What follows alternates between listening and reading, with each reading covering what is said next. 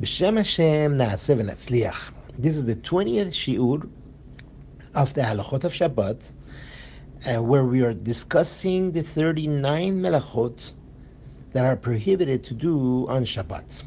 And welcome to the Shiur. We're starting with the Melacha of Me'amer. That is the next Melacha after Kotzer, after harvesting. Me'amer essentially is gathering or bundling the crops after the harvest.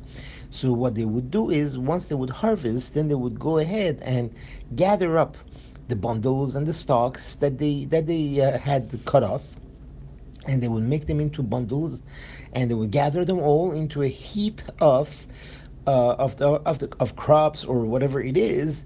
Uh, this way, it would be easier to transport them to the next stage. And uh, this is the melacha of me'amer, one who gathers seeds or crops or anything that grows from the ground that would be scattered in the field, and he piles them into one place, makes a heap out of it. This person would be over, he would be transgressing on the melacha called me'amer. This would be asur, prohibited from the Torah.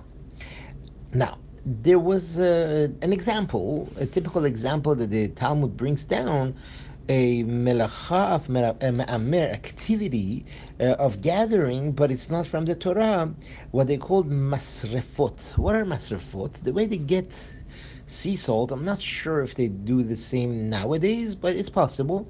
They make, they dig certain canals around the sea where the sea water goes into, and when the sun hits uh, the uh, this water uh, this this water the water evaporates and the salt remains. And that's where they would gather the salt. Now one who gathers this salt from these uh, these mines salt mines it is not asur from the Torah. It is not prohibited from the Torah. Why? Because this salt is not growing from the ground. So therefore, the prohibition is still there, but it is rabbinic.